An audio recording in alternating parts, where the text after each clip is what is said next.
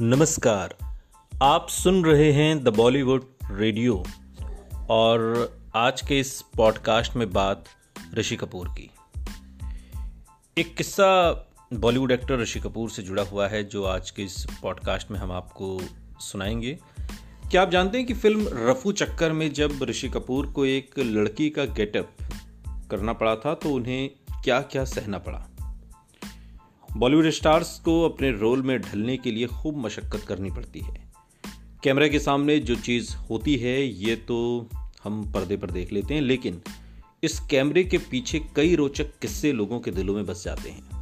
क्योंकि इन किरदारों को निभाने के लिए स्टार्स को काफ़ी मशक्क़त करनी पड़ती है। एक ऐसा ही किस्सा बॉलीवुड एक्टर ऋषि कपूर की फ़िल्म रफू चक्कर का है, जिसमें उन्होंने एक लड़की का किरदार निभाया था। लड़की का किरदार निभाया था तो लड़कियों वाली दिक्कतें तो ऋषि कपूर के सामने आनी ही थी। उस दौर में ऋषि कपूर को लड़की के किरदार में देखना कोई आम बात नहीं थी। लेकिन एक एक्टर होने के नाते उन्हें अपने रोल को जस्टिस देना था।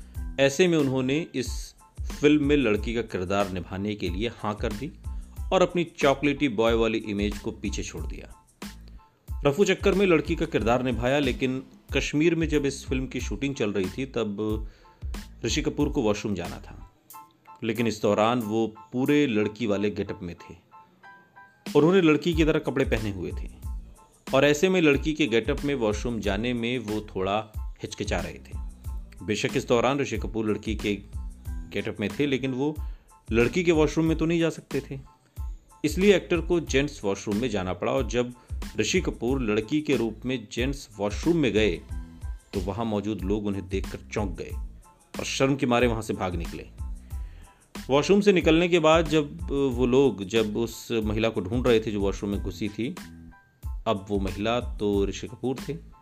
ऐसे में उन लोगों को बाद में पता चला कि लड़की के गेटअप में नज़र आई वो महिला कोई और नहीं, बल्कि एक्टर ऋषि कपूर थे और तब सब ज़ोर ज़ोर से हंसने लगे। सुनते रहिए। द बॉलीवुड रेडियो सुनता है सारा इंडिया।